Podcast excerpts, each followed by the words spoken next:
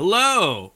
Welcome to Waiting for Game, podcast presented by Melee Stats. I'm your host, Gimme That Wheat, and we are here today to talk about Riptide, big Midwest major, you know, representing, uh, basically representing kind of all of the Midwest, especially with their really cool crew battle here. So we have someone who I think has an insane knowledge of not only the Midwest, but also just like a great knowledge of a lot of the in-game minutia, uh, and just like one of the people who is like brimming with knowledge every time you see them talk online.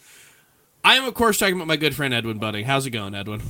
It's going great, Wheat. I'm so excited to jump into Riptide, to jump into the top 100 update this week. And I'm really happy to not just talk about with you, but also talk about with our wonderful guest, SSB Seal. Seal, how's it going?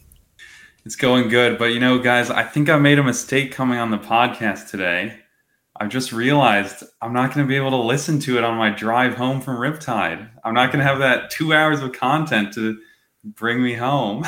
it could be under two. Could be That's under two true. hours. That's true. But yeah, I'm doing great. Happy to be back on the podcast. Last time was just Edwin and I, so we got a we got a, a nice group of three this time. Mm. Uh, yeah, I'm happy to get to speak to you and, and happy to give you the opportunity to speak to someone else. You and Edwin on the podcast for two hours. Sounds interesting. But uh, I'm here as a little buffer zone. But yeah, we, before we get to Riptide, obviously Riptide's going to be kind of the focus of this episode. But uh, we got some small some small stuff coming up. So uh, as you might have seen for any of those who uh, follow me, the the Twitter was a buzz today with talk of the top 100, of course. what else but the news of uh you know some some kind of some of the small things about the top 100 that uh you know got finalized so of course that we're going to see um the season is going to last up until dreamhack atlanta that is uh december 17th is the last day so we're, we're gonna get basically uh, a couple more months of this. We're about we got like three more months of tournaments to to kind of you know place everyone within that frame.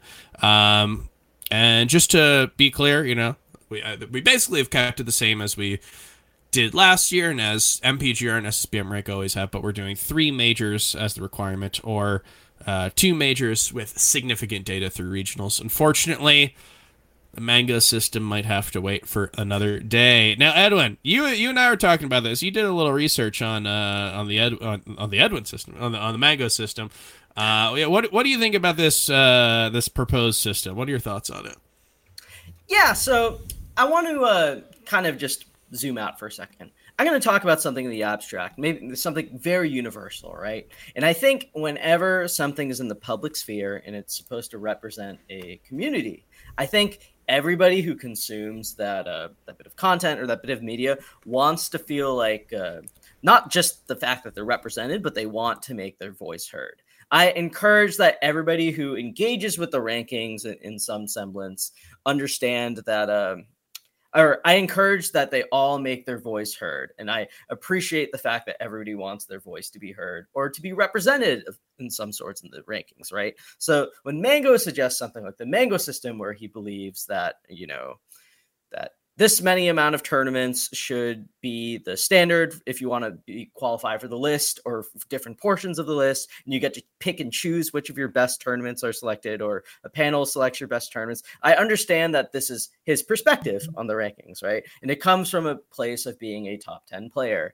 and or, or whatever and feeling feeling like his input into the rankings and his perspective on how they should be done should uh should be the way it, it happens but uh, unfortunately, the, the top 100 is with 100 people, right? So I think what may seem like reasonable activity requirements to make a major for one group of players, like the tippy top ones or the ones in the top 10 or whatever, is is not necessarily going to translate to the vast majority of players that are going to be on the list. And frankly, the majority of players that we're trying to represent and market through through this kind of list, right? So while five or six majors may not sound like a lot for a player at the top level for the entirety of the list. You know we're talking about people who who could maybe only like there's there's a large portion of players who can only go to maybe like two or three majors a year with a with regionals or, or local data you know god forbid uh, providing the rest of their their data set that goes to the panelists. And I think one of, one of the really cool things with the with the ranking system, the, the way that we do it, and the way that we do it with the with an informed panel, is that we, we take all these things into consideration. Right, this is not a one size fits all type approach that we're trying to take. We're trying to take something that's very case by case. We're trying to you know create a range of possible uh, you know eligibility requirements that that ensure that all types of players are, are captured within this right not not just people at the very top or not just a small selection of players so that's something that i think um, that's something that i think is is reflected in this update speech not or this update announcement not just the fact yeah, that it's a speech. you know yeah, I suppose not at the not just the fact that we have a final tournament for the ranking period, but the fact that we we we have a relatively loose major major eligibility requirements. And I think historically speaking, this this is the approach we've always taken uh, as far as ensuring that enough people are able to be put on the ballot with notable results so that we can come up with a functional list. I, I think the problem is when you when you come with this when you come up with this really strict criteria on either what counts or what should count or how many how much is enough to be counted, you you end up excluding a lot of people and and and you end up getting rid of a, a massive part of the range of of potential players that you can select to create a top 100 list. So uh, when, when I hear talk about how um, how it's vague or how it's unclear, it, it's not necessarily a problem. It's it's it's intentionally done so that we can capture a large portion of players that are able to be represented on this list. Seal, you've you've been watching melee for quite a bit. You you know what kind of players tend to show up at majors, or from top level to people contending for top hundred. Uh, let me ask you something. Does does this appear in your mind from your years of experience watching the scene going to terms? Does does this appear to be true, or, or do you think that a one size fits all approach is is the way, or that or that there should only be this five or six best tournaments per player, or whatever? What what do you think? Yeah, I know. Uh, I think it's clear pretty much to anyone that's like in touch with a lot of the uh, contenders, so to say, people maybe within the 50 to 100 range or the people just outside of that range, even um, that it's just not really reasonable to expect them to be able to make it to that many majors. Um, of course, the sponsored top players, they have funding from their organizations, their teams, their streams, um, whereas other people are probably just either struggling to get the PTO approved or um, trying to scrape together the funds at a part time job. So um, there's just so many people, especially like I'm sure we'll talk about some today here in the Midwest that uh, just are only able to get out to maybe like three majors a year, if that even. Yeah, for sure, for sure. It's definitely a difficult journey to, to, to try to capture all these different individual players that that all, not only you know um, are different skill levels, but interact with the game so differently. You know, um, so it's definitely interesting, and I, I love when people uh, come up with ideas because I think that it's good to have different ideas. Um, I, I sometimes the ideas come at the expense of us somehow. like sometimes the idea is like, here's an idea uh, that these virgin losers couldn't think of, and it's like, what? come on, come on, guys. And then you have um, to hear it from all the fans. true, true. But uh, yeah, no, it's it's it's an interesting thing. I, I do think that like you know, we talked about before, um, not on the podcast. I'm realizing now that it was on Radio Melee, but I talked about the idea of like, well, you know, what if you did uh, different parameters for different sections, right? I think that's what what is commonly said when we say the well trodden response of we're making a list that has to account for 100 as much as it does number one. Mm-hmm. Um, and the response to that is like, well, what if you had different parameters for the top 10? And I'm like, you know, that, that obviously the difference between 99 and 100 and 1 and number 2 is probably more important i'm gonna go on a limb uh but yeah it's just like adding all these different things right we already have 30 some people who um you know make these ballots there, there's a lot of like when when you open stuff up to this, there's a lot of logistics. There's already logistics in terms of what counts as what, right? What's a regional, what's a major, what's a local. Um, off season, is something that uh, you know I did some talking to top players who were going, uh, both as a invited player and as a player who had to go through the open bracket. Talked to some of the members of Optic who were running it, and it's just like it's so crazy that uh, the idea of like having to do that for all these tournaments to determine, you know, this one counts, this one doesn't. Like, and it's just I don't even know well, what's the logical endpoint for this. Mango's seventh best tournament, he loses to Jmook, so he doesn't have a Jmook loss. What does Jmook have a Mango win?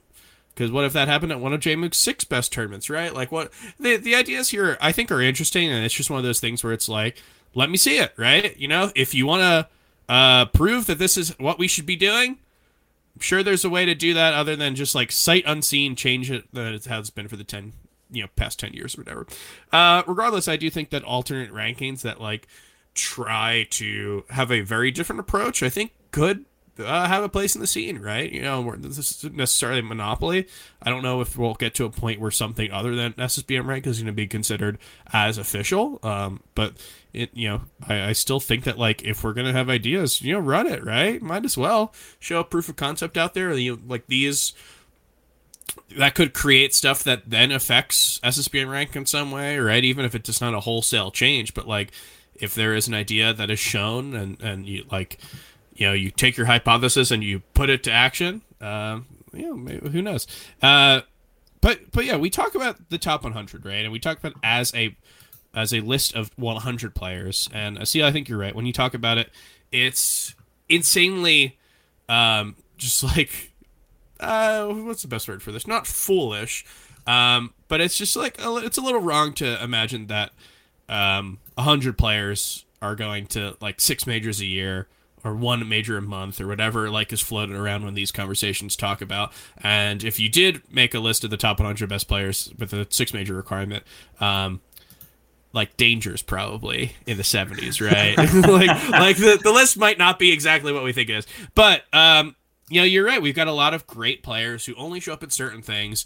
And the Midwest, I think, is a region that specifically embodies uh, kind of what Edwin's talking about, right? This idea of like it being vague and the idea that we're not coming out and saying like Riptide is an A tier major. You must attend at least three A tier majors or one S tier major if you attend one B tier. Ma- like the reason why we don't do this is because everyone's kind of got different stuff going on, and if you attend three majors, then uh, like that might be the same amount of data as someone attending uh, two majors and a couple of regionals. So, like when you talk about the Midwest, I think you're right. Like Riptide, there's a lot of killers here who you don't see at other stuff in terms of you know you're not going to see them like maybe Genesis or something like that. But uh, with GOML kind of getting bigger, with the big house obviously staying the staple it is, uh, we do get to see some Midwest representation. But a lot of this is like they are filling in the gaps between all of their regionals because I think it's a scene that is like very very strong in the region and uh, within its own region.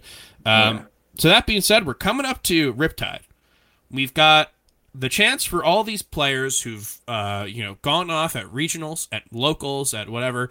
Uh, this is their chance to prove themselves. So, Seal, I'm asking you. You know, you are a person who's been all around the Midwest. Um, what are your some of your like uh, ideal candidates when we talk about who is going to go into a major like Riptide and come out kind of having shown their stuff with like a different, um, you know, like basically having shown all the growth that they had at locals and regionals. Who who are some of the candidates that you think of? Yeah, I mean, well, there's a, there's one really obvious one. We did talk about it during the pre-show, so I'm gonna just go ahead and get out of the way. Um, it is the possibly the one of the biggest hidden bosses right now, um, and it is Ossify from Michigan, um, a former Falco, now Marth player who, in his own region, I believe is two or even three zero on Ginger this year at locals. Um, is also taken multiple, or is at least won one set against KJH. Um, and he is looking in line to be possibly number one in the state right now. Yeah. We also watched him win um, the most recent bodied fairly dominantly. Um, Ober still had a great losers run there, but it wasn't enough to uh, stop Ossify from I think he only lost one game in the entire tournament. It was in grand finals to Ober. So Ossify obviously stands out there just because I think the only other major he's attended this year was um, Get on My Level, if I'm not yeah. mistaken. And I think at that tournament, it was one of those sort of classic events where you just place your seed. You don't really get any crazy good wins. Um, you don't take any bad losses by any means, but you're you're still out there and you know you did something at least. Yeah, Ossify kind of one of those players that embodies this idea of like re- why regionals matter so much for certain players. Mhm. Um, I mean, even just like his his local performances you, you talk about. Yeah, he's. I think he's even. I think he has more than one KJH win. I don't know if it's the season or the year or whatever. I've definitely seen him beat him more than once. Like, um, yeah, at like you just look at a player and through locals, and it's one of those great things about Smash that sometimes you don't get, which is like you watch a player get better and better and better, and then you're just like, oh baby, I can't wait till they get to show this off. And like Ossify is a perfect example of that. Yeah. Um, you mentioned GOML. I feel like he got like 33rd or something, kind of one of those modest things where he just like loses to a couple good players. Yeah, he lost to Spark and Khalid. Uh, beat Zaza, formerly Midnight Blue, and uh, ooh, here's a tough one. MGMG. How do you pronounce that? I think it's just the initials Okay. MGMG. But uh, that's at least how I'd say it. yeah, he's got uh, he's got wins on those players, which is just kind of like a a tournament that doesn't really tell you anything. But but he's also got um, you know, he's got the Sir Maris win that he got at uh, God, God, I think it was Shield Drop. Um, so it's like obviously he Yeah. he has the ability to prove himself with smaller things. So I think he's a great pick in terms of someone who could. You know, really take Riptide as the his opportunity to, to show stuff off. What do you think, Edwin? When you think of the Midwest, you're not as traveled as Seal, but like I I know that you still uh, the Midwest is a very interesting region that you still obviously have a lot of thoughts on. Like, who are some players that you think about that could have breakouts at large or like specifically Riptide? Yeah, um, obviously I'm very biased when I bring up this player, but I am especially excited to see how Flash does at his second major. I mean, this is someone who the the legend of Flash started Kind of his the- third, if you ask me. Yeah, yeah, I, I got. I, guess I don't know. I guess you're not as much of a real Flash fan Bammy. as uh, I am. Okay. All right. The, the point is, we're, we're talking about someone who whose breakup out or his come up basically happened behind closed doors during the during the pandemic. I mean, Flash back then, Professor Flash was someone who was uh, just a power ranked player in region that suddenly started uh, posterizing like top 25 players and in secret net play sessions. Then came to Riptide and had his big ninth place breakout where he beat Ginger and only lost to Wizzy twice. He like destroyed Pleba and pools as the as the underdog of Pleba's pool, which I think is really funny. And then I, I mean, this year he's he's done great. We're, we're talking about someone that beat Salt, beat B-Bats, beat KJH uh, multiple times. I think Lowercase hero. yeah, lowercase hero. Uh, I said Salt beat Junebug recently at SmashCon. True. I mean, Flash. Uh, if, if we're talking about uh, someone that, and now this is a stat show, but if we're talking about that, pa- someone that passes the top fifty vibe check, it's got to be him, right? it, w- I I think Flash could could potentially uh, have a really big run at this tournament, and um, I'm not just saying that because we're his sponsor. I I truly believe in him. Yeah, no, Flash. We um, we first talked about him on the Riptide episode. Actually, like I think we talked about him before the Riptide episode as someone who could break out. Uh, but but I was definitely not expecting the breakout he had back at, at his Riptide. Um, yeah, I mean, I think one of the things with, with Flash is that like you you see all these players who get good um, through either their smaller region or through what is becoming increasingly popular, which is you see players who get very good versus uh, through net play, and uh, there's always this like this curve, right? This this like the growing pains when uh, when they actually come to a major, and I just never saw that with Flash, right? I didn't see it at Riptide uh, when he in 2021 when he went. I didn't see it at Bemi. Uh, I I de- didn't see it at SmashCon. Like I remember talking about SmashCon as a yeah hashtag ad I guess because we are a sponsor. I was talking to him and I was like, hey man, whatever number is next to your name at the end of this, don't worry. You succeeded by just coming to the tournament, right? Like uh, we've had so many people who come and they just like want to show off everything, right? Especially from you know mainly stats players. Where we try to get people from regions that they don't get to travel much, and they are just like mounting pressure on themselves. And I think that every player that we have has done great, but like. I just wanted to be clear. I was like, "Hey, Flash, you know, you haven't gone to a tournament forever. Like, you haven't gone to a major in forever. This is uh, that was his first like out of region major. You know, Bemi obviously out of region, but different experience. Um, And like nothing I said mattered because he just kind of was cool as a cucumber the entire time. Like he uh he obviously had that really close loss to to the swooper, but like other than that, he he looked great in like every set he played, and he still looked great in that set. It's just you know sometimes you get swooped on. So like no, Flash is an amazing pick here. Uh, Preeminent also has like a pretty good bracket here. I think Preeminent definitely has a chance to make a little bit of a run. Definitely make it to round two pools and winners, which um, that sounds like that should be a more of an accomplishment than it is. But but this kind of like uh, kind of like we talked about last week with um with Shine or two weeks ago with Shine. Round two pools, round one pools is, is not a cakewalk. So I think Preeminent Oh, no, man. preeminent No. like has I think free Palestine, which seems like a really That's uh, pretty tough. It's a tough one, but honestly, preeminent has like made his mark through kind of just like Sheik and- yeah. trudging through all these like you know Yeah. uh it's got like Sheik wins, got Marth wins, obviously you know free, free Palestine. I don't think he'll go Fox, but he has a Fox. Like uh preeminent's just like Mhm. been making his grade this year by going to all these Midwest regionals and playing all these matchups. So I, I wouldn't be surprised. Um yeah, see, I don't know if there's anyone else you have in mind in terms of. Oh yeah. Okay, got well, few. let's not go crazy. Yeah, I won't go too crazy. There's a couple Ohio players specifically though that I want to talk about. I feel like we haven't got to see enough of them this year, at least enough for me. I, I I think like I know where you're going with one of them. Can, Yeah, the first one should be fairly obvious. Of course, it is Lord Draff, um, Drephen himself. He's definitely put melee a bit on the back burner this year. Um, believe he's had a, a child, so of course life comes first, and melee will always be here for Drephen, as uh, has been shown throughout his illustrious, like what 18, 19 year career at this point. Um, he's been around forever. Yeah, it'll be great to get to watch Drephen. Um, he is, I have it right here. Let me double check. He is going to be playing Just Joe. Um, and then if he wins that, he's actually going to be facing Moky. Moky, obviously, a pretty tough draw. honestly, I think both of those are pretty tough. Yeah, Just Joe also kind of tough, but I hear he's playing Laserless Falco, and Drephen's really good against Falco, if you ask me. So might not be quite as scary as an initial bracket read would sound. Um, but some other Ohio players too. The real thing, another person I feel like we haven't got to see enough of. We did get to see him at Bemi and Shield Drop, but I can't remember I any he was, other. I think he was at the top of my Smash. Con. It was just one of those. Uh, I think he. I think he might have been part of the Asashi losers run. Is the is the issue? One of the many Okay. souls taken down in that run. You just get caught in there sometimes, yeah. And one other Ohio player too that I am interested to watch here is Yeah. Holiday. Um, yeah, Holiday was one of those players who I feel like was sort of starting to break out in 2019. He was a Fox main at that time. Um, I remember him taking some good wins back then, and then he sort of disappeared during the net play era. There was a like, puff at one point. Let's not let's not gloss Yeah. over that.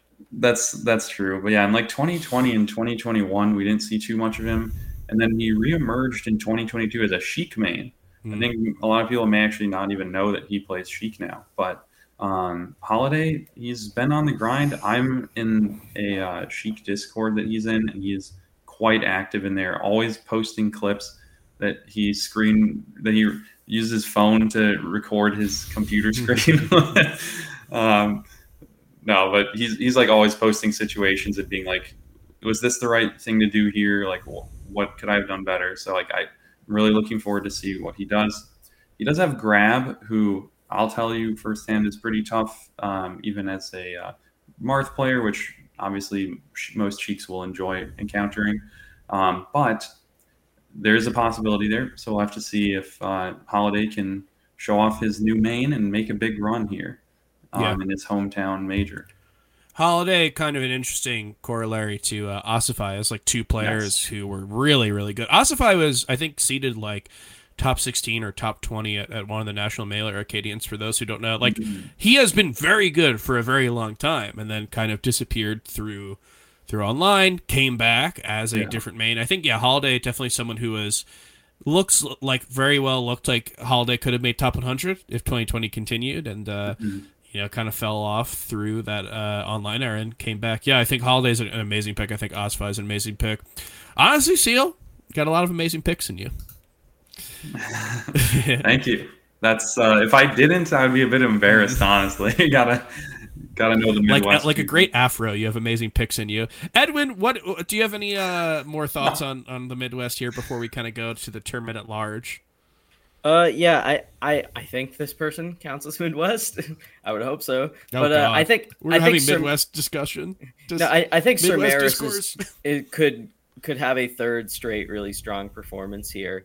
Uh, you know, the, the funny thing with Sir Maris is I feel like he's he's been pretty good for a while. Last year, obviously, got ranked top hundred. Uh, I looked at his resume like for the year, and especially since August, and I think it's pretty funny because like Ben is the really big win on his resume right now for the year. But like if you look at Sir Maris's wins and losses, it's kind of like it's it's very it's very interesting because it's filled to the brim with a bunch of names that you can expect to see in the bottom half of top 100 or or pretty safe ballot names. So like just giving it the uh, a brief like just like glazing over his sets for a second he's got a lot of wins he's got wins on like SE he's got um hold on I, I had it written down right here. He, he had wins on like SE he um he beat Quang, he beat Ja Raiden, he beat Null. Obviously, I mentioned the Ben win before. So yeah, he, he's got some he's got some stuff this year. Like a lot of it, a lot of it is either like names that are that are just kind of like below the established like the top 50 right now, but sort of in that contention or could break it with a really big breakout performance. So he's got a, a ton of like these really small wins that are that are pretty impressive. And obviously he just got a top 35 win at, at Shine. So I'm interested to see how Sir Maris does here, whether he's going to just grab like three, three or four, like two or three more names to add to his resume of people that he's beaten. If he's just going to like beat the entire 51 to 100 range, or if he's going to take take home another like, really big name. So I think he's definitely someone to look out for here. You've been talking a lot about Sir recently. You had a you had a long spiel about him last episode. You got this episode. I better not hear you say anything about him next episode. He's cracked. He's cracked. I agree. We don't have to talk about it every single week. no, Sir Maris. Uh, Sir Maris a- actually recently moved to Ohio. So that, so if you look at the uh, Oh, the the cruise, you might see. Yeah, that that might be a question. Why is Sir Maris on the Ohio cruise? Ohio's I- crew is so stacked, dude. it oh is. my it's god. ridiculous. yeah. They're too strong. We'll see. you Yeah. are someone who pledges your allegiance to a couple different um, That's true. states in, in the Midwest. We've got the crew battle. We've got uh honestly, this is probably like the the biggest Midwestern crew we've seen maybe ever. I don't know. It's, we probably have to go back a real long time to see something like this. Like the obviously there's some players who are missing. No, uh, I don't really know if any of these states necessarily are at like full strength. Even Ohio, which like basically is is like has all their best players. I think could be you know, supposedly better. like if if Zealot is actually a player, um, and not just a figment of our imagination. But like, yeah, this this is like one of the, um, yeah, it's, it's probably like one of the most real Midwest battles that we've seen maybe ever. Oh yeah. So there's a lot of players who are going into this. Uh, um, there's a lot of Midwest representation. So I do have to ask, who do you think is going to end up winning this crew battle? Yeah. Um, well, as much as I would like to choose one of the three states in the Midwest that I've lived in, um, I'm probably going to have to say that uh, Ohio is going to take it. Their crew Hmm. is just really strong. Like they're everyone is just capable of like making top 100, if not like well into the top 100 if they if they're uh, hitting their peak results here. And I think that if it's not Ohio and Michigan at the, in the finals, then something crazy happened. Yeah. So for reference here, unless anything has changed, but I believe that the crews are Drephen, Free Palestine, Sir Maris, which is you know after, after moving to Ohio, that's why he's on there. Flash and Essie with Balloon Day and the real thing as an alternative. Which That's The real insane. Thing as an alternative. you're telling like, me the real so thing's your strong. alternative? I heard That's that before I heard the crew. I heard that the real thing was an alternative, and I was like, oh, something's messed up here. Someone, someone, you know, they did a. They did a mistake, and then I heard the crew, and I went, "That might actually just be right. Yeah. Like that might be know- the correct take." What is Illinois' crew? Illinois Illinois is is kind of missing a few interesting. people. Yeah, Yeah. there's no Skerzo, um, there's no Mech, and um, There's there's another guy who's missing from. There's another like when you mentioned Mech, and it reminded me of there's another player who's missing from the Illinois crew, like another like mid tier. Kind of yeah, Yeah. maybe a Ganon play, uh, maybe a Ganon Yeah, player. I know who you're talking talking about. Uh, God, what's his what's his name? Do you know Seal? D's. I think it's don't D's. Oh yeah, of course. Well, I But think yeah. it's DZ because D's would would be the SoCal Sheik player. I thought they were pronounced the same. Oh, I say DZ at least. I say the initials, but it is lower. Or That's is confusing capital with Matt D, Deasy, lowercase d. That's true, but it's like Another capital mid-tier D, player. lowercase z. So I could see that being read as D's rather than DZ.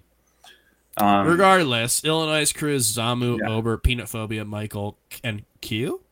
yeah, Which like that is that's a lot of strong players. I think uh, like the only thing is is that like you are talking about crews that like are literally filled with possible top 100 players. Like Ohio, I would probably put money that at least 4 out of these 5 make top 100. yeah, easily. Uh, and you could actually probably make a pretty decent bet that all five would make the top 100. And you look at Michigan and and, the real thing too. And the real thing, right? Like they, maybe Hell, even Balloon Day people- can get on there. Bal- We could do it. Uh, crazy things have happened. But like Michigan is Ginger, KJH, Ossify, who we've obviously mentioned, Yeah. J Cubes, Braz Monkey. Uh, no Quang, no Morse code, or even someone like Kiyoshi, who we don't really see much of, like could could be a real boon to that. But like Yeah. we are seeing a little bit of a of a uh, Drop-off. Michigan that is yeah, there's a little bit of a drop off there. Michigan that's maybe not at full power. So like I don't know. That's if you if there's one thing about this that like really makes me think it's Ohio is Michigan not being at full strength, uh, Illinois not being at full strength. Mm-hmm. Um, obviously Indiana missing blue is a, is a real or, and like Yeah. oh, like the the Imders of the world is is a real tough thing. But um, overall, I think this tournament or yeah the the little little mini tournament, the crew battle is uh it's gonna be so interesting. So who are who are you rooting Yeah. for? You've uh you've lived in a lot of these states. You've right. broke bread with a lot of these players. Yeah, um, I would probably have to say if I'm rooting for one crew, I think I might have to go. Oh, this is hard. So many some, some, some heartbreak is gonna come after the after you answer this. Yeah. Um, you know, I probably gotta I probably gotta go with Wisconsin. I think all the people in the Wisconsin crew are I've just been friends with like for the longest compared to the other crews. So while I while I have great affection towards like I would say pretty much everyone on all of the crews, I'm pretty sure I'm like at least know, I know them all pretty well. But um, the Wisconsin people, like we'd probably just go back the furthest. So um, I'll have to go with them. But I will say, in the last section, we were talking about players. If I had some more time, I definitely would have also wanted to mention uh, Shabo, Q, and Ober as all Mhm. players that just barely missed top 100. And it'll be very interesting to see if they can punch that ticket this year with a good major here and maybe Big House too. So Chicago probably would be my second pick as that's my home. I would say my, my true home region is Chicago. Well, you uh you know we gave you a Sophie's choice and you, you did it. I, I will say you made the choice pretty pretty easily. So uh, I appreciate that. Appreciate you you made it a you did a lot easier than Sophie did when. But I guess there are she made that circumstances- choice. the circumstances were a little different. I guess we could all we could all agree. Um, Edwin, there's a lot of players here outside of the Midwest. Obviously, this is uh, it's missing a couple top players, but this is still a major. This is a major that I think um, not as much as Shine did when we when we last you know talked about a major. Um, but there's a lot of implications here on the, kind of the larger sphere of melee, right? We talked about a lot of players from the Midwest who can make top 100 based off of this, but there's a lot of people who can go up and down uh, within the rankings, within the like you know even the the the kind of the top echelon of rankings here. So uh, when when we talk about players here, who do you think has the most to prove?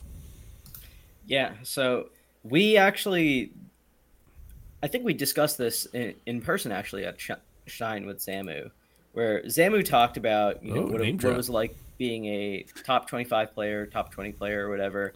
And he mentioned that he was ranked above a certain player, and he said, "Yeah, you know, I'm better than him." Well, I don't actually think I'm better than him, but my results are better than him right now. And he was talking about Ginger.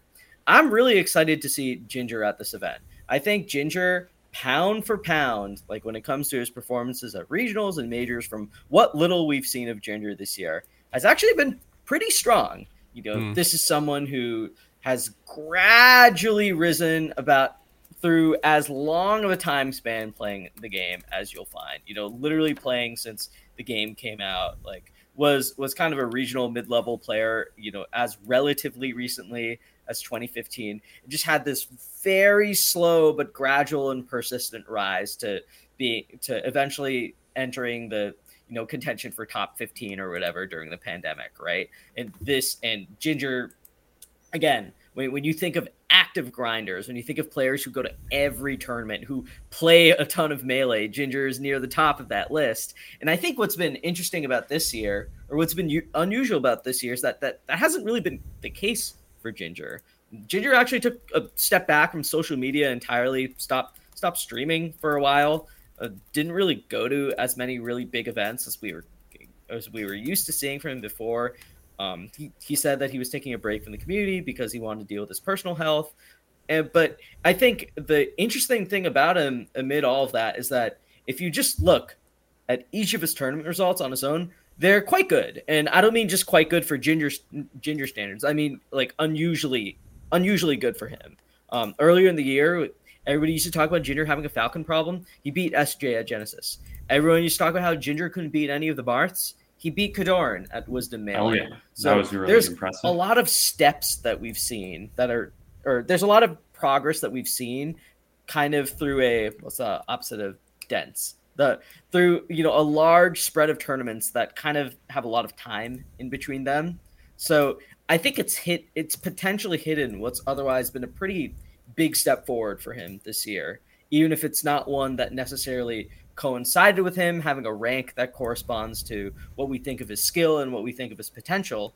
Um, I, I think it's there. And I think and I'm really curious to see how Ginger does after his long break from the game because I think he's quite good. I, I think he's really good at the game, and I think he's a I think he's a scary out for any opponent. I, I really mean that. Yeah, I have uh, two things I'll say about Ginger at this tournament. Um, first is he does have Plup in his path, which I'm really interested to watch since um, at Genesis 8, Ginger actually defeated Plup for the first time, 3 to 2, um, after frankly having a really tough time with Plup for a long time. Like, I, I As many do. Online. Yeah, of course. I mean, it's Plup after all. Um, but frankly, I was really surprised when he managed to beat him. Was, I thought it was very impressive. It's a great showing. Um, and I'll be really interested to see if he can do it again, or if um, Plup, who apparently is feeling great about his controller, sleeping well. Um, it sounds like we're going to get full power Plup, so we'll definitely be a set to watch out. And the second thing is that I played Ginger this year at Out of the Blue in April, and I nearly got eight stocked. It was absolutely absurd. Uh, he like randomly played a 10 out of 10 against me. Like or maybe nine out of ten or whatever you'd want to call it. Like I did, he brought it up in the winner's interview. He's like, "Yeah, I played Seal and I just played like insane and I just destroyed him." And I was like, "You know what? It's true. I literally almost got eight stocked." And I was like, "I hadn't been eight stocked since I played Leffen at uh, Smash and Splash Four like five years ago." So thankfully, it didn't happen. But if he plays that well, like I, I would not be surprised to see him win the tournament. I don't care. he was so good. Yeah, you mentioned Plup. There, there's like a couple different levels of players here who I think have a lot to prove. Riptide is really interesting because um, I think the implications for number one are, are probably pretty safe, right? Obviously, if Zain loses, that that does hurt his case. But like being a tournament that does not have another, like Cody, uh, you know, doesn't doesn't have kind of a lot of players who might make that path towards number one. Um, you might not think that the this tournament has a lot of implications, but honestly, like there's a lot of really interesting things here. You mentioned Plup, Plup and Wizzy, I think, are in their own yeah. tier of like if you talk about someone who has a lot to prove. I don't know if Plup and Wizzy come to mind because they've proven so much, but like you know, we we could very possibly see um, a path for Wizzy here to establish that not only is he a top ten player, but he might even be higher than that, right? Like we yeah. saw him at CEO uh, we saw him in Invincible. Other than that, one game versus card, and but other than that, we haven't really. I hope people go watch that. No, I'm going to talk about it. We don't go talk about watch, the one game versus card. Watch watch Wizzrobe versus Card Invincible Seven, specifically Game Two. At least watch the other games where he wins. do him that favor. But Fair like enough. we we've seen him do very very well. Um, and I think one of the big questions is, well, how much are we going to see of him? Right? There's not a ton of tournaments left before the end of the year. Are we going to see him at something like the Big House? Are we going to see him maybe at uh, majors that kind of get bigger, like Santa Paws, maybe even DreamHack Atlanta, maybe um, Rise and Grind? I don't know, but like uh, the the landscape for for melee um, after this is, is not as kind of big as what came before it. So it's like this thing of like, well, you know, if Wizzy has a good performance here, this literally could seal the year for him, um, and Plup as well. And and honestly, I'm uh call me crazy for this. Edwin and I were talking uh in, in good old Boston, and uh I hit him with a. I think Wizzy has like the third best chance to win a major. Like if you take talk about people's paths, I think Wizzy's path is very, very good. Because if you talk about, you know, like, I think Zain's number one, right? Um, there's a lot of people who he's kind of like 50 50 against, but he generally just wins those 50 50s at this point. Um, and like, there's no one who he's like really, really, really scared of. Um, I think Cody's the person who he really doesn't want to run to is Zain, which is pretty good for him.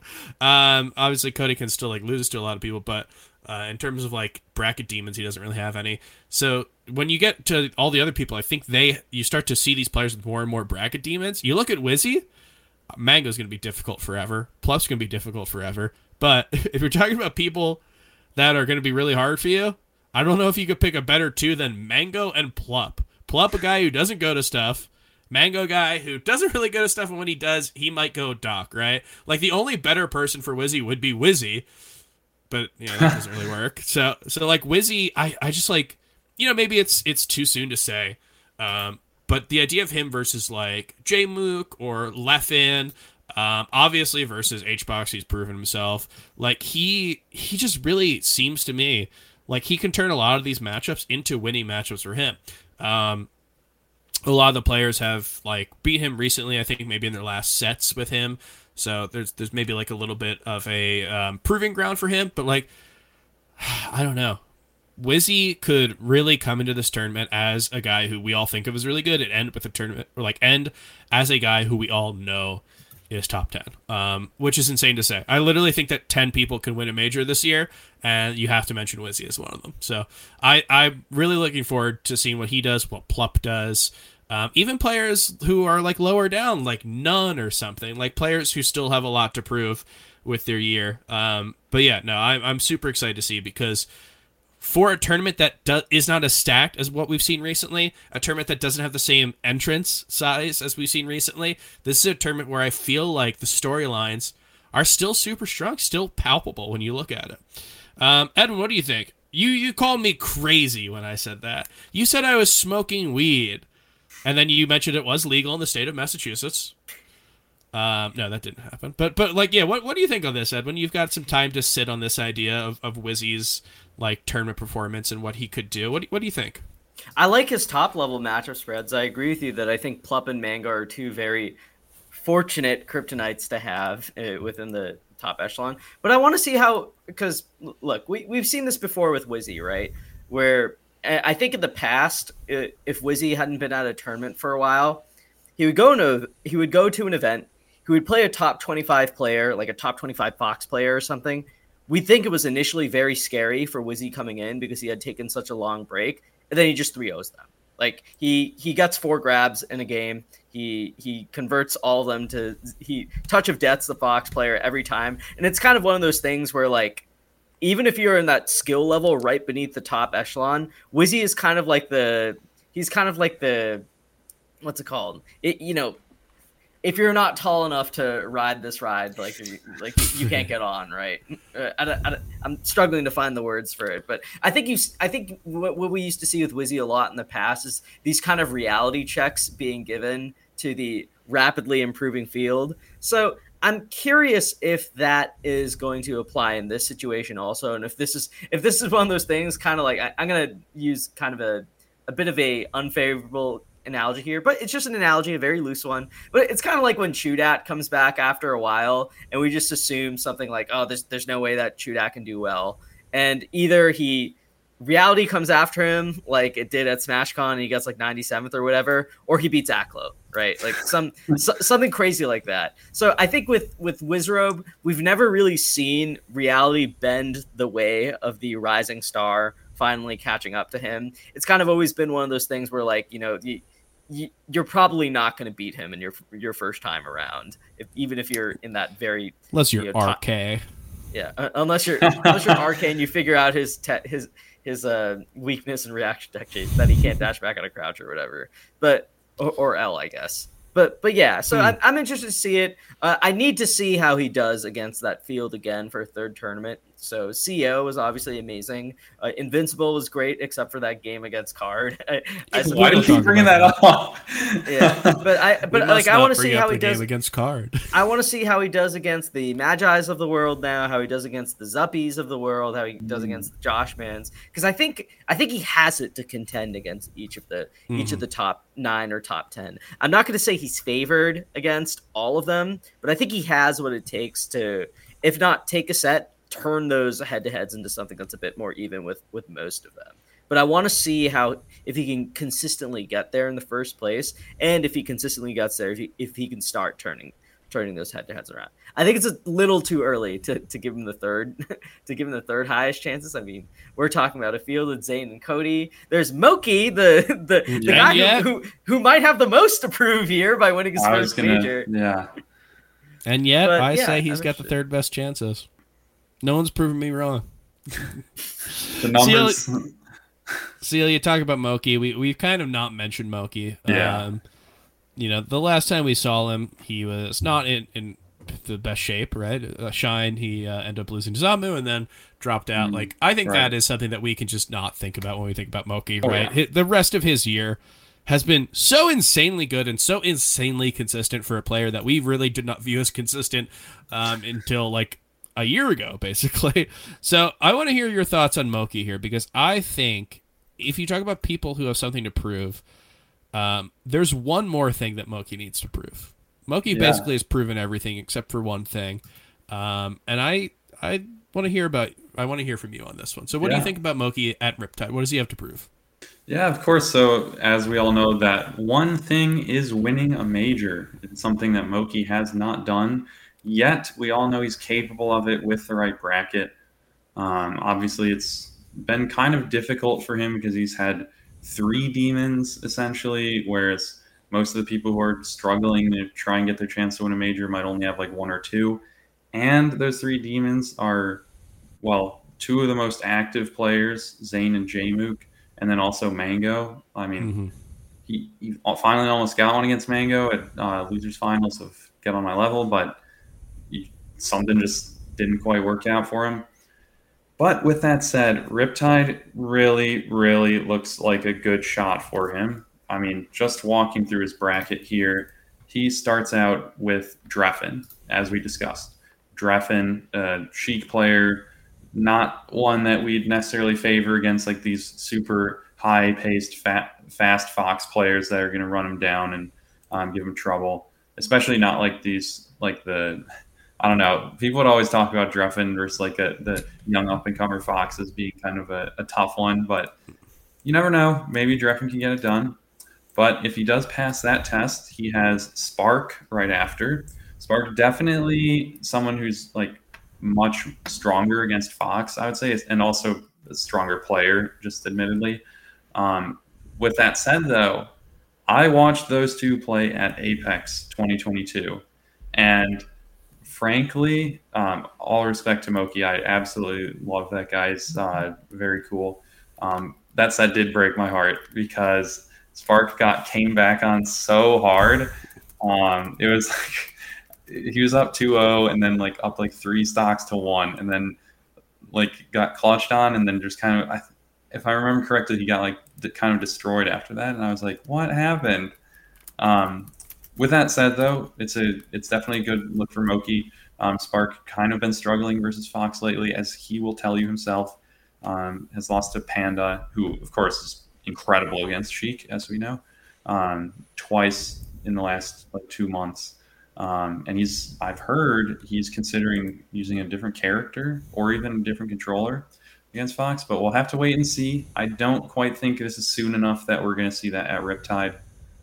With that said, if Moky does defeat his next Sheik in a row, um, he will be playing Kodorin, who, of course, is definitely no pushover for a Fox, but we saw Moky beat him pretty confidently just uh, about a month and a half ago, get on my level.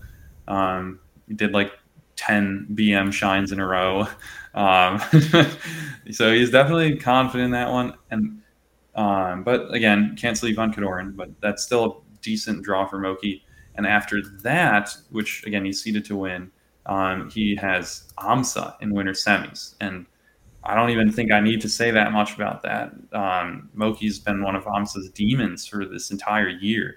I think him and Cody are like a combined 11 and 0 on AMSA or something like that, or maybe even higher than that. Um, so that leaves Moky in winners finals. And his seeded opponent for winners finals is, of course, Zain, the one seed who he has never before beaten. But Moky has brought him close before. We've seen game fives, we've seen reverse 3 O's. Um, and if there's any time to do it, you're in winners finals, you're feeling great. Or he may even find himself facing Plup. Plup's the fourth seed of the tournament, and he's someone we definitely know can beat Zain. So if he's facing Plup, who he 3 0'd earlier this year at Genesis, he may just find himself in winner's side of grand finals. And from there, just three games until you finally made history. So if uh, Moky's going to do it, this is a great chance for him. Obviously, he'll have plenty more chances, um, but it would be really incredible to see him make the run this weekend at Riptide. Edwin, what do you think? We've talked about the mythical Moky run to getting first in a major for a little bit now. What what, what do you think about his run here at Riptide? So Yeah, so- elegantly said by Seal. Yeah, so I think the interesting thing here is one, I, I, don't think Moky Zain is a foregone conclusion. I think it'll I think it's it's very hard for him. I'm, I'm not gonna lie about that. But I think it's it's one of those potentially breakable obstacles. I mean, the, the same way that we saw Cody struggle against Zain for so long before finally breaking through. What you need is you just need that one set, right? that one set and then then it becomes suddenly possible. You, you get over this big big mental block. So I think Moky's kind of in that similar spot to where Cody was before he won Summit 12, and I, and I he's he's taken Zain very close before. I don't I don't think it's hopeless. Now with that said, um, like Seal talked about, if if we're talking about a potential field in which Zain may not even be in the picture, it would be one in which you have people like Plup, Amsa, and Wizzy there to potentially take care of him at any point in bracket. So I think that's that's something that's potentially interesting. I think lloD is not a walk in the park for for Zain either. So we could see lloD potentially take care of Zain before Moky has to run into him. So and obviously that's you know I, I'm not going to say that that's the expected outcome, but I'm just saying if if you're going to craft a tournament in which both Zain and Moky happen to be there, you know, we're we're talking about a bunch of players who can beat Zain or have shown that they're not they're not walks in the park for him. And we're and many of those same players are ones that we would solidly favor Moky over as well, or see as a little bit more reliable against. Amsa being a pretty good example of that. Now, again, I'm I'm not saying that Amsa is favored over Zain or that uh, or that we should expect Amsa to be defeat Zain. I'm just saying that when, when it comes to matchups against each other in the top echelon and across the field, I think the matchups inherent within the Riptide field are ones that are very good for for Moky, and I think a lot of those matchups make things tricky for Zain this simultaneously. So I think it's a I think it's a non-zero shot at happening, and I think uh it's it's a pretty good one. But I don't think he's going to win Riptide. I, I think Zain's going to win Riptide. Okay, well, th- I don't, got- I got don't jump the too. gun just yet. Uh, one thing I want to say about Moky is that I don't even think that this is his best bracket that you could possibly craft. Right? Sometimes when we talk about which players can win a major, um, it requires a like a, a like a hand-picked bracket, and it requires a lot Mm-hmm. of luck. Right? Um, Kodorin like- and Spark, I guess, is pretty tricky now that you mention it. Like, yeah, not- it, yeah, I guess it's a it's really funny because like obviously Oms is, is is a really good draw for Moky as he's proven um, time and time again this year. But like yeah, you, you look at his matches before even getting there, and it does not seem like it's the best possible thing for him. Um, obviously Zain being in his path, which just might be an inevitability to anyone who wants to win a major in 2023, um, is not is not great. Like he's uh he has a set win on Plup recently, but even the idea that he might play Wizzrobe instead of Amsa is a kind of a scary one. Like, right? It's this value that we don't know. Um, and for all we know, Moky could just like 3 0 him. Uh, but he's like, yeah, they, Wizzy's really good. And it, and it is kind of scary to think that that might be a matchup that he has to play. And even after all of that, I still think he's got a good chance to win. Like, I saw people say this is one of his best brackets. And, and, I think that it is somewhat best practice that he's like had, but you know, if you're talking about players who who uh, haven't won a major, you kind of have to go out of your way to give them all their best matchups. And the fact that like you know H box is not in his path, which is a matchup that he's done well in, or like Cody, a player who he's beat recently, like the fact that he could have a actual path that does not include those people, really just sings Moky's praises as someone who could very possibly win. Now that being said man of the hour is is Big Z Dog, right? Like, uh, mm-hmm. I feel like if we are talking about who can win a major, uh, it's about how well they can do against Zain. And if we're talking about like who is going to win, and we don't mention Zain, it's because we are specifically not mentioning Zain, right? like, yeah, like it, it kind of used to be that way uh, with Armada and with HBox, and like there are players who were so good that they end up being heliocentric, where if you didn't say they were going to win, it's because you had a take. Um, and it's interesting, right? We're seeing Zain approach that. And uh, one of the things that I mentioned earlier is that I don't think, like, when you look at Zain's matchup spread, there's not one that he doesn't really necessarily want to see. Obviously, like Jay Mook and Leffen are are matchups that probably um, are some of the worst matchups that he has, but even those are, you know, could be 50-50, could maybe be 40-60 out, um, not in his favor, maybe even 60-40 in his favor at times. Um, like he kind of oscillates between a lot of these – 50-50 matchups that go in and out, kind of like Amsa as a player that we saw, obviously the Sheik players. And it's just like when he gets all the coin flips, he looks unstoppable. And when he doesn't get the coin flips, it looked like he did earlier in the year, uh, where he was like losing to um, Cody, losing to Amsa, losing to like some of these players. So as we see right now, he is kind of hitting it. He's kind of hitting all the coin flips, even with the Cody loss. Um, he was still playing amazing. He just happened to run into a Cody who was playing even more amazing. So it is really tough to look at anything that happens here and not think that going to win. But uh, I'm not sure if I'm completely bought on the idea yet. Give me a second while I'm while I'm waiting. Edwin, you said Zain's going to win, right? You want to go more into depth about uh, why you think that? Yeah, but I have a very shallow reason for it. I just I'm starving of a major prediction my this year has not been good for me. I've cursed bit out of the nine or eight majors or whatever that I previewed. I put a lot of time into my previews, thinking about who can beat who and how the matchups uh, align in the field. You're looking for an easy win, aren't you? And I've just, I, I just need Zain to tap it in. I just need that one because they, the only prediction I've gotten right all year, I didn't even make in the column. I made on the show and when I said that Cody would win major upset, and that's like that's a, yeah. that's not worth bra- bragging about. I mean, I guess honestly, if you said it on the show, probably no one saw it. yeah, I, yeah. So I just I really need the uh, the Monday morning Marth curse to end. So I'm taking the easy way out and picking okay. the guy that is definitely the favorite. I mentioned how Zain is heliocentric and the fact that everyone ha- kind of has to go through him. I forgot that we have an even more heliocentric player in the scene. However, everything has to be about you. Somehow Zain winning is an Edwin d- dub. You're insane, man. anyway, I like that you took the easy way out. Hey, I, am a uh, I'm a natural born quitter. I, am lazy. I take the easy way out. Glad to see that you're finally joining us. I've taken so many ed losses this year. When I predicted Zain to win Shine, the amount of comments I, I saw in the Monday Morning Marth channel and the Discord saying, "Okay, now we know Zain's not going to win because Edwin's cursed Aww. him." His kid. Dude, the thing about predicting Zain is that it felt so right, right? He was on a hot streak. It wouldn't even be cool if you were right, and yet you were not right. Man, you won like what three in a row? Yeah, yeah, right. Uh, because it would have been Fate, um, GOML, and then SmashCon. Yeah. Well, uh, Zain, I think, is is a hard person to pass up, whether or not the reasons are selfish or if they're more analytical. Um, so I do think he's a really good pick. Seal, what do you think? You you mentioned how you have a pick for who you think's going to win this. Yeah, this is definitely somewhat of a heart pick, and Mm, that should know what be pretty is. clear where I'm going with this. But Lowercase hero. It's Jake. yes, Henry, it's Henry's turn.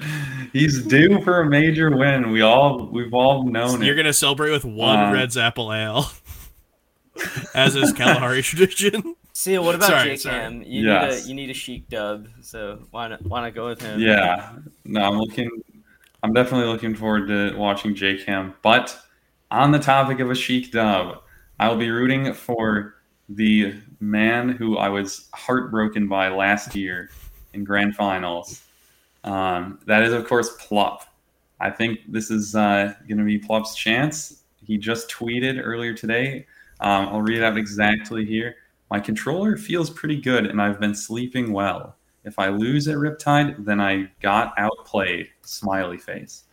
So that is to say, if Plup is playing well, if he's able to edge guard Fox McCloud, which was really well, the only thing that stopped him a major upset, I'll tell you that. There was just the edge guards. He could he went like two and twenty against Soonsay and IBDW and still beat Soonsay. Um, so if he's able to edge guard Fox McCloud, if he gets past Aklo, um, he may find himself in winter semis against um, against possibly Amsa or or no, he'd be fighting he'd be fighting Zain in winter semis, which as I mentioned is definitely doable. And then uh, depending how like Moky versus Kodorin goes, if Kodorin wins that, um, then Amsa and Wizzy I would say are both favored versus uh, Wanko, and then you may just uh, find one of Plup's two best opponents in winners finals. If he's if Plup finds himself fighting Wizzrobe or Amsa in, in winners finals after defeating Zain, then I don't know. Like I would be surprised to see if anyone can stop him. Maybe maybe uh, Moky rolls through on a losers run. Um, who knows? But hell, even even Moky himself, Plup can definitely win that. Like Mhm. that's just because he got 3-0 to Genesis doesn't mean it's unwinnable. Just because he's actually never beaten Moky before. I believe they're 0 and 3 or 0 and 2 or something. Um, though I think at least one of those was all Fox, so don't put too much stock into that one. Um, but yeah, that all is to say, Moky definitely looks like Plup's hardest opponent. Zain, I believe, has won the last few against Plup, but those two are always a coin flip. Um, even if it feels like it's been turning up heads like the last couple times for Zain, you just never know. Um, and uh, he will have to fight Aklo, who is fresh off a Jmook win. And if, if a Fox is beating Jmook, then uh, it's looking pretty tough for any Sheiks in their bracket. I'll tell you that. Because Jmook's definitely a level above. But again, if Plup is playing well, if he's well rested, if his controller's feeling well, and if he's able to edge guard Fox McCloud, then I will be there cheering him on in uh, in the audience, and uh, he will win Riptide 2023.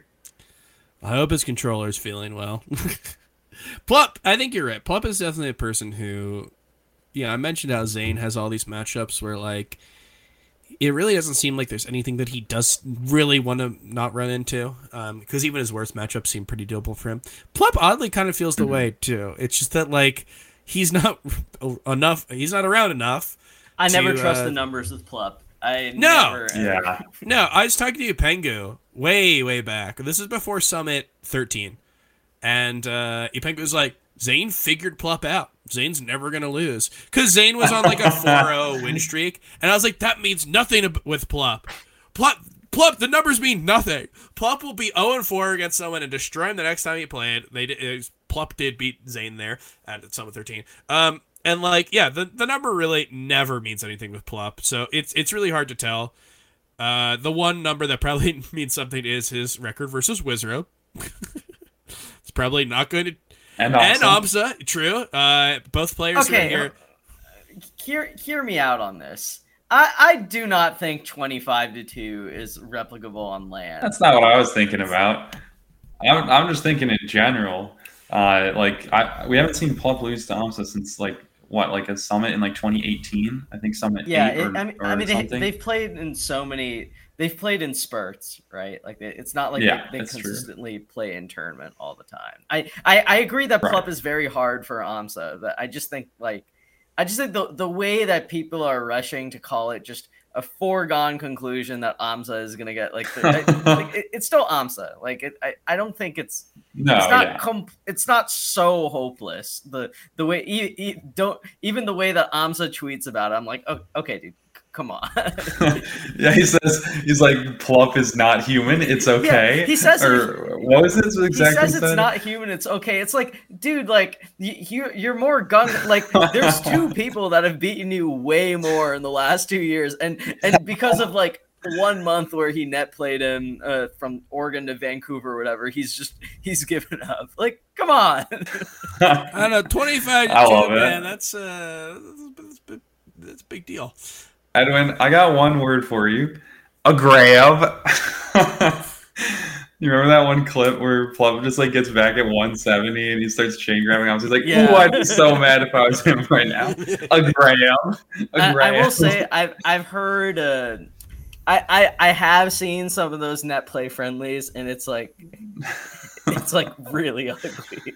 Like it's not just the Sheik, it's like the Sheik, the Fox, the Samus. I think at one point even the Marth was beating was beating what? um, I have yeah, not like, seen that. There's there's there's some like really cursed footage at, out there. That, You know, but but again, I don't think that translates to a serious offline. You of all people know what happens if you if you try and count Amsa out. Yeah. you know all too well.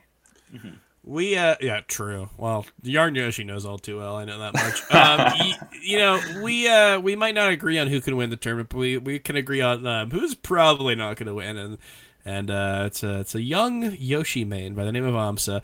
Uh, if, we talk about everyone's paths here, who like Uh, in the top true. six seeds or whatever, you know, the kind of the feasible people who can take a major. Um, it it really just seems like someone hated Amsa and created a major for him to lose, right? Like Zain being the the person who he want, really wants to run into, I guess that's, That's better. a hard. That's a hard good draw. Yeah. Right? Like that's not who you want to see. It's funny too because like Cody Yeah, was exactly. registered. It, it was literally like the actual nightmare of all nightmares for Hamza. and then like he got slightly. I mean, honestly, better. the fact that Cody's Sinister not- Six t- t- created to destroy Amsa when when Cody was around. God. Yeah, the fact that Cody's not here, you would think would be like amazing for him, but Cody just got replaced with blood. and then there's Well, also like apparently Amsa Aklo who just even beat him too. scarier. yeah, Yeah, it's God, it's Axel's here so now. It's- so rough for Amsa, and I do think that we'll see Amsa do well at some point, right? Um, I, does that does do well mean winning a major? I don't know. Does do well mean like getting top three at like a really at like the big house or something? Maybe. Who who knows? We'll see. Um, but yeah, uh, yeah, it's it's one of the sad things when you talk about Amsa is that at the end of the month he will be back in Japan. Um, so like we will not really be seeing him much, and I believe that after he goes back to Japan, I think he's only going to Big House. He was recently uh, confirmed for Santa Paws, but ended up deciding that taking a uh, transatlantic uh, flight all the way to Montgomery, Alabama was probably not the best decision, only to play Cody. So, so like, there's not a really a lot of times to see Amsa, and that is a sad thing, right? When when Amsa's playing, it is Melee's just better when Amsa's playing. Melee's better when Mango's playing, right? Plup and Wizzy, like all these players, they add so much to the game. Um, I guess I didn't say HBox, who's not here, but we won't read into that too much. But um, yeah, no, there's so many amazing players here. So it just so happens that all the amazing players who are here um, are amazing versus Amsa. So I'm not going to pick Amsa. Uh, I like the idea of Plup. I like the idea of Zane. I don't know. You know what? I, I kind of you kind of got to back up your crazy picks, right?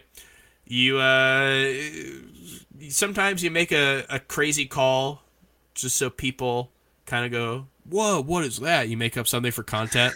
Uh, unfortunately, sometimes your co-host goes, "I don't think so," but uh, but but you know, I you got to kind of sometimes you got to back up your crazy picks. So I think we're going to see an, an immaculate Wizzrobe dub here. He's definitely a player who I think is unlikely to win. He's seeded sixth, which um, I think is probably a bit lower than I would have him, but when you look at the people above him, I think it makes sense. I do think that the six seed is just um, so he can obliterate Amsa, though. I think it's like a ploy to show Amsa. It's like, hey, you know how you hate playing Moky and Cody? Did you forget that you hate playing this guy? hey, don't forget you got destroyed by a couple different players too. Um, I think like that's a really good matchup for him. And then you get to Moky, who, as we talked about, Moky's an amazing player. Um, Moky very well could win the whole tournament, right? Moky is also a player who like is um way more active than than Wizzy is, but sometimes you just get those events where Wizzy comes out, and unless your name is Plup or Mango, you have no chance. Um, he is hitting everything correctly. He is, you know, hitting every tech chase. He's hitting every edge guard, and um, sometimes you get those types of things. We haven't seen them play since 2019, which was decidedly in Moky's favor. Uh, or sorry, decidedly in Wizzy's favor. Um, there was like a, a Friday night or four loco fight night um, set that went in Moky's favor, but I'm not sure if I'm really willing to like say anything's cut and dry when it comes to that. I think if that matchup happens, and I do think it's probably likely considering I favor Wizzy over Amsa, I think it's going to be an amazing set. Um, I think what Wizzy needs to avoid is Plup, and and it just Mhm. based it's kind of about how much you think Plup is going to be in winners finals. But uh, I don't know. We we've seen Zain and Wizzy kind of go back and forth, but really they have not played in a while.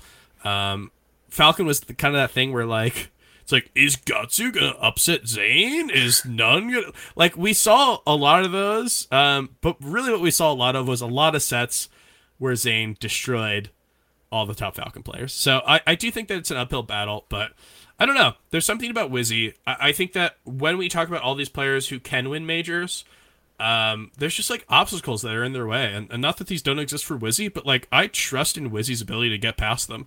And you know, against the field, you know, you mentioned this earlier. I think there's a lot of players like do the Aklos of the world uh, have a chance at beating Wizzy? And I think it's like yeah, they definitely could. Uh, there's a lot of good players like you know um, Salt, Magi, Joshman, Zuppy. You know, you, you mentioned all those players in addition, and they all it, the run like the hypothetical Wizzy run does get a little scary, but I'm gonna call it. Why not? You uh, you're trying to save face by calling Zain. Seal, you're trying to live your Go best life by by calling. Yeah, you're go. I'll go for uh, gut. I don't know balls. What is a Wizzy pick? I don't know what it is, but uh, but I'll follow my whatever instinct is on this one. I'm gonna say Wizzy. I think that it- it's probably not likely, but I do think that there is a there's a higher chance of this happening than we're, we're probably you know likely to admit. Um, and I'd love to see it because I'd love to go into the big house with. Uh, hoping that everyone could go, but like I'd love to go into the big house with all these storylines because I want to see a re- reinvigorated Plup. I want to see a Wizzy that is able to win tournaments. Um, I want to see. I mean, fuck. I want to see an Amsa who can beat foxes. That'd be nice. Like, uh, so I want to see all that, and I think that part of that is Wizzy winning. So I'm gonna call Wizzy win here. Well, hey, he W? um, do you remember one of- one of the stories that was of um, Riptide 2022 in top eight? There was a run by a certain player that was looked crazy impressive, and uh, he was like maybe a stock or two away from taking two huge upsets. That player was S2J. Remember, he defeated Mm. In winners at Riptide. True. And then he was so, so close against both Plup and Jmook. Both of those were game fives. I don't quite remember if the Jmook one was last stock, but the Plup I one remember. definitely was. And I was losing my mind. I was like, please Plup. And I remember seeing, I don't know why I should mention this, but I remember seeing a certain Falcon main in the crowd watching it. And um, is a a friend of mine, for the record.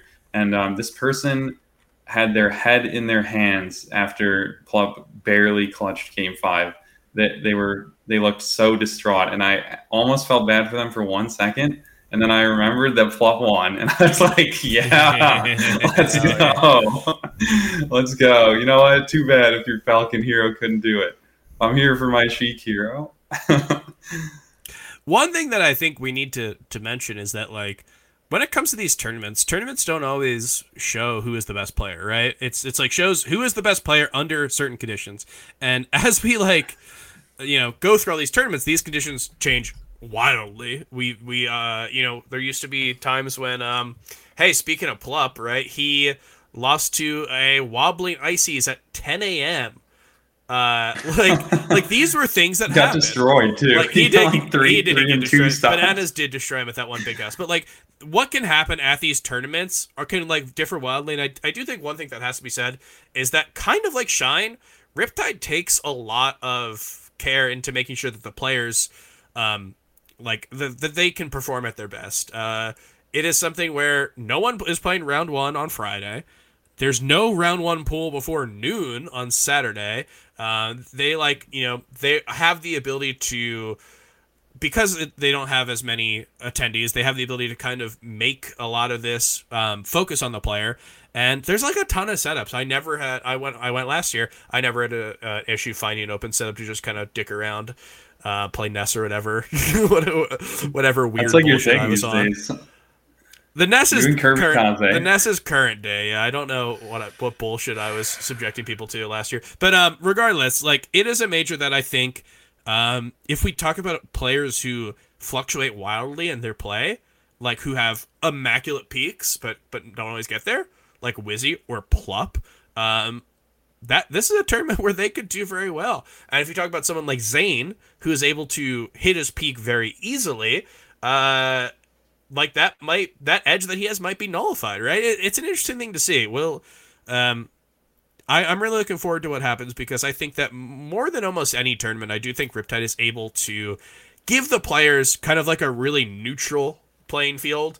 Um, they're not like waiting all day to play their sets. They don't have like huge breaks or whatever. They, they do try to put a lot of thought into it. Not that other majors don't. I just think that there's a lot of different factors that go into Riptide being able to try to kind of attain that ideal more than others. Um, so we'll see. I think it's going to be a really, really interesting tournament. I think there's going to be a lot of um, insane sets in like round one, and there's going to be uh, you know fucking battles in round two. There's like there's so much shit that we didn't even mention, right? We we barely mentioned JCam, J JCam versus Flash being around one thing, insane. Like there's so many things here that we didn't even get a chance to mention.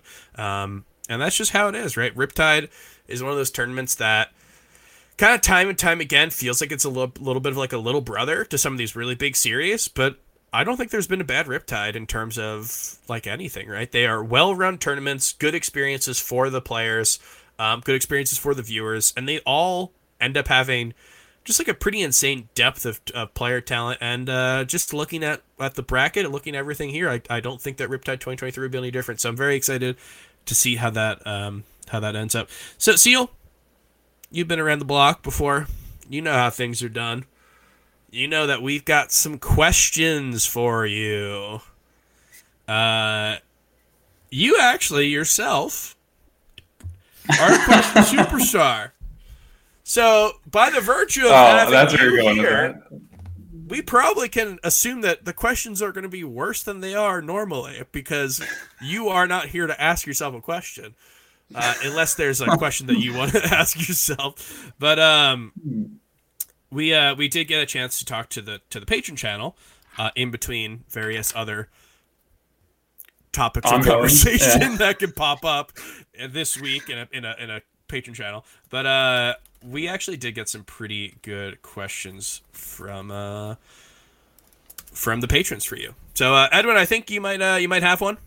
Yeah, I, I do. This one is from Stock. So, Seal, given your status of living all over the Midwest, how do you feel the region has progressed in your time playing? What do you foresee in the future? Yeah, um, what I would say is I feel this may just be on account of me being a lot more familiar with the scene as years go on, but I feel the depth in the Midwest is just ridiculous these days. Um, of course, we have like these players that barely travel, barely get to go to majors like Ossify, uh, Flash, um, even like a hundred grand up in Minnesota. Um, so like I, to, personally, I feel like the depth has really evolved. I think um, the field in the Midwest is a lot stronger. Like you can you can go to say like mid lane melee or something like the Chicago local, and the whole top like 24 or whatever final bracket they do will be like these are all pretty good players. Like um, you can't sleep on anyone there. Um, so that's at least how I feel. I think that it may also have to do with the sort of size of the overall scene, um, sort of like shrinking down a bit and being like more dedicated people are the people that are still around today as compared to when I started um, just shy of nine years ago now. Um, and yeah, so I would say that's one of the main things that I feel has changed, but could be on account of various outside factors. Um, and then the other part of the question was like, where do I see the Midwest going? Was that right? Uh, I don't think I don't think so. I think the question was just about the what have you noticed. Oh, I think I think you said something about the future. Maybe I'm. I mean, you can answer that. that if you want. Like, sure. Also, what are your thoughts on Future, the rapper? uh, he made mask off and I remember hearing that Edwin kept repeating the, hook from that at like Royal Flush or something. Percocets, Molly Percocets. yeah, uh, Edwin said I wasn't that there. approximately 450 times in a Royal Flush hotel room, which was the first time I met him in person. Yeah, very very good memory. I don't know why that was the first thing that came to mind. I just remember like you mentioned. That's one of the that, more, like, more famous like, things about Future is that Edwin yeah. repeated that line, of course. Oh, absolutely. That's like got to be at least in the top five. Um, Seal, okay, so I have another one for you. If uh, well, I'm trying to think still about the future of the Midwest. Oh, right, right. About future. Yeah. Sorry. Um. Well, here's one thing I think. I think that uh, there's going to be so Midwest already is um, actually here. Let me add something else to the first part of the question. So about like how the Midwest has developed. I think the Midwest has become the region of regionals. That sounds a bit silly, but um, I think that the idea of the Midwest regional is a very um, like well-known sort of thing where you'll have like a, a, tournament in Chicago or at like Purdue or um, in Madison in in um, Columbus or just all over the Midwest in Minnesota, um, and you'll just get say like 100 to 200 people that all drove out like somewhere between one to like seven, or if in the case of like preeminent driving 11 hours to go to Botany. Like you oh, could my. you could see that kind of thing. Um, I, I really feel like that's become a very like established thing over the last few years where the Midwest, we don't have that many majors. Um, the big houses here, of course, in uh, Detroit, that's like the one of the biggest tournaments, but that's more of like the super major sort of thing. And we now have Riptide before we had Smash and Splash as sort of like I would say the Midwest major. But beyond that, it's really all about the regionals. I think each state has their own regional or even multiple regionals, um, and we get people traveling out to them, and I think it's great. And I think that's something that especially developed over the time when I've been in the scene. Because I just remember when I would think of regionals, it'd be like, well, you got your Rubicons every month, um, etc. And then what I where I think this is going is that I think some of these regional series are going to start to run bigger and bigger events now, one of the main ones that comes to mind is Minnesota. They have their monthly series and they are uh, developing that Wisdom Melee. And I've heard rumblings of something even bigger in the works. I've heard that for a while, I will say, but um, I'm sure it'll come to fruition. I've also heard similar things, uh, similar big events hoped for to be coming to Chicago, which I'm very excited about. We've had stuff like um, Combo Breaker actually being the biggest uh, tournament in the biggest by size tournament in Chicago history. I'm pretty sure um, bigger than like the the first two smash and splashes. I think in terms of melee numbers, I could be wrong. Definitely beat out like Eden and other such events, but I think that uh, the the Midwest will go from a region of regionals to a region of regionals, and also some of those bigger like not necessarily majors, but whatever you call it in between our major. We still haven't figured out That's, a word for that yet. No, we haven't. Yeah, Edwin will call like twenty years. We'll, we'll we get there the eventually. Nationals. No, we don't. but that's that's what I see um, as being one of the more changing parts of the scene. Seal, I have another one for you. This is from OG Melee Stats member y- YCZ. Uh, if you could do commentary, or if you could do a uh, block with any commentator, past or present, who would it be? Well, um, I mean, one person comes to mind immediately. My personal commentary goat. Um, that would be fellow Chicago and also greater Midwest legend of Webs. Um, also, great friend too. Um, love that guy. He is one of my biggest inspirations for commentary. I remember watching his TAFO talk. Oh yeah. Um, like when I was in high school, he, they did a TAFO talk about uh, commentary. I still recommend that to people today that are interested in doing commentary. Um, a lot of Webb's thoughts definitely still. he was a big commentary And- nerd. I think he had like a Google Doc or something. Right? Yeah. It was like the guide to commentary. Oh, really? I actually don't think Oh. I saw that. Maybe it wasn't supposed to be revealed. Oh, it's not. no, I think. Okay. I, I no, I'm joking. I think he did have some musings on commentary. If Oh, it- yeah. Uh, I don't know if they were like if it was a if it was a guide or if it was just like in notes, but I've talked to him before about commentary. He Yeah. used to be a like rewatch every single block, you know, make notes on. Like he used to be huge Mhm. into that. So definitely a, Yeah. a very great source to hear uh, And I any think commentary said- feedback from. I think he said like in in his college he he did I can't remember if it was like radio or something like that.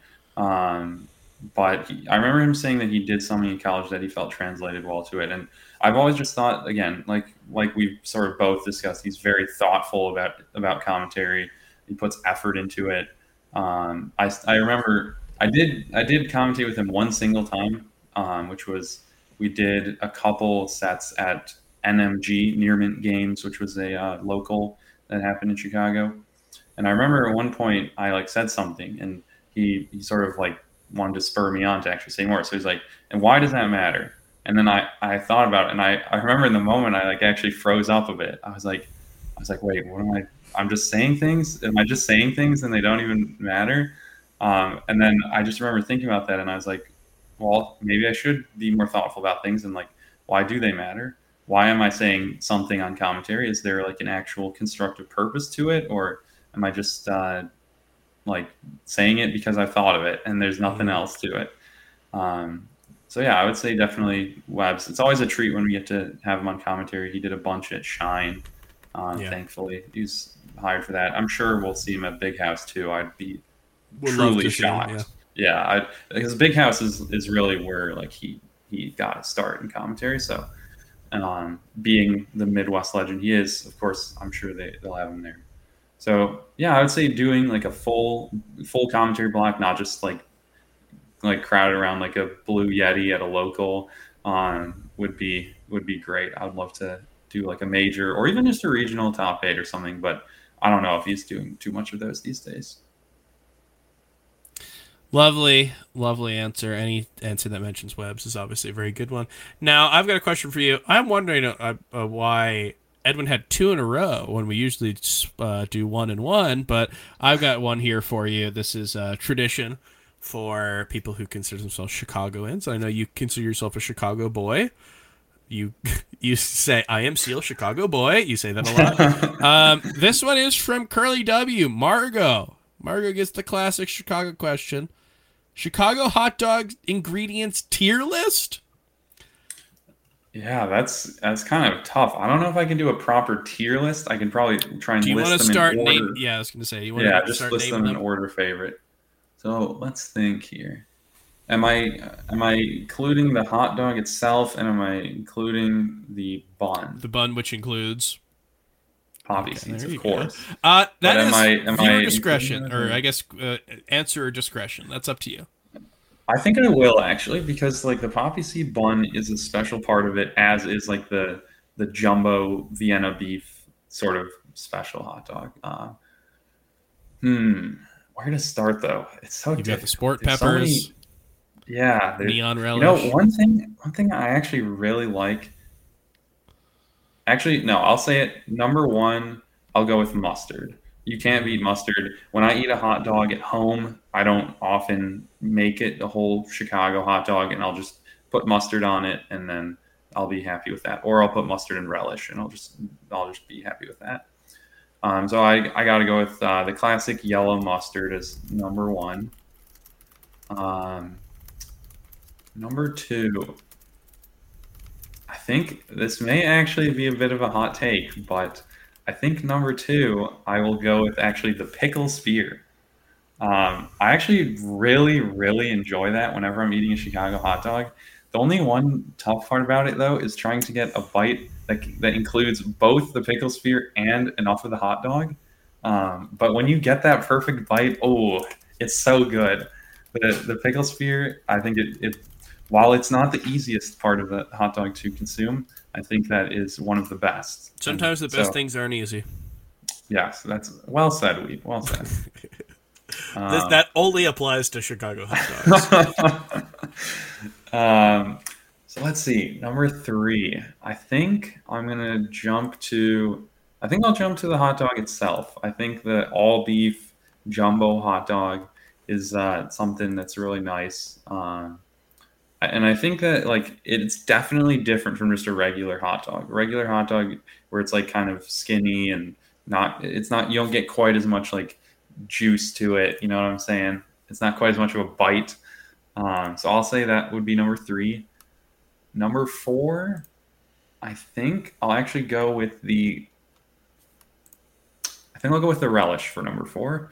Um, the relish is really tasty. It adds a, a bit more of that like pickle sort of flavor. Not quite as pickle-y. Of course, it's a bit more uh, sweet than that. But Mm. when you don't get when you're when you're all out of pickle, sometimes you you eat the pick. Wait, actually no. I'm taking back the relish. I'm going to sport peppers. Mm. Sport peppers comes before the relish.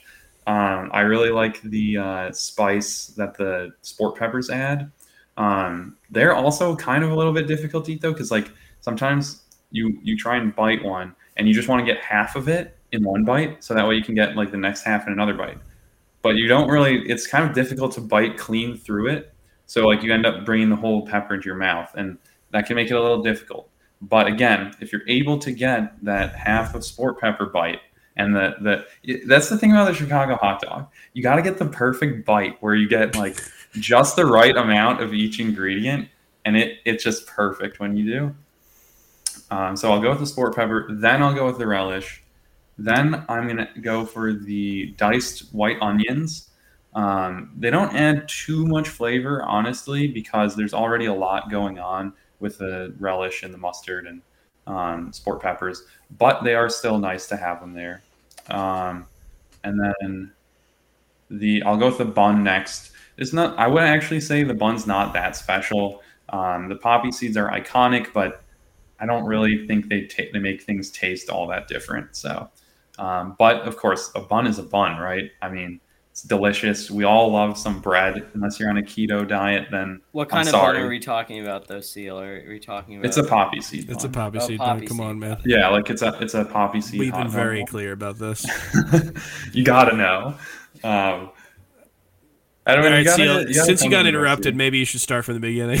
Yeah, you're right. So the first one, did I have mustard first? Um, so okay, no, no worries. There's there's only uh, two items left here. Um, the next one I will go with is the tomato.